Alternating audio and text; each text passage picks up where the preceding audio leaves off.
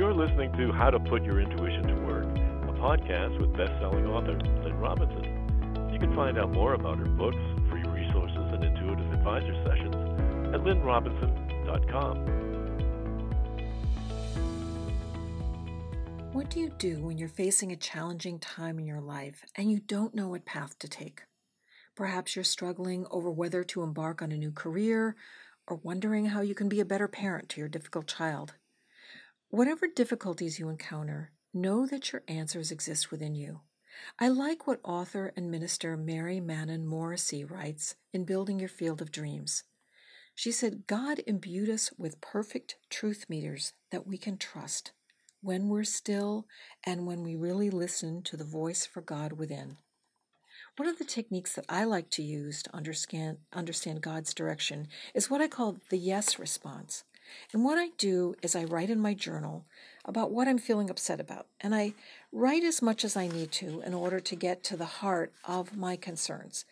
And then when I feel like I've gotten it all down, I like to ask myself what outcome I want. For example, I want to have a healthy body, maybe perhaps if I've been feeling ill, or I want to have a harmonious relationship with my husband if I'm experiencing some relationship issues.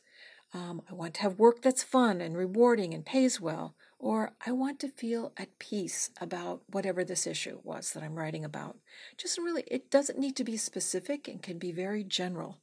And then what I do is I write down five options that I believe will lead me to the outcome I want. And then finally, I sit quietly and I think about each of these options one at a time.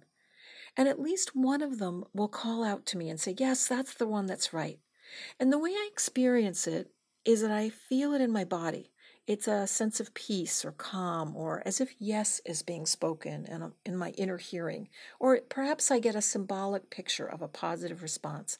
Those are all ways that our guidance communicates with us.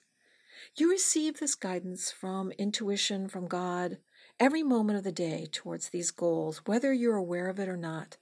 You may be in the habit of, of so, automatically doubting or contradicting the information that you're getting that you don't even pay attention to it. So, take action on the option that feels best to you. It can be a small step to test out your answer and see what new options and directions emerge from this accomplishment.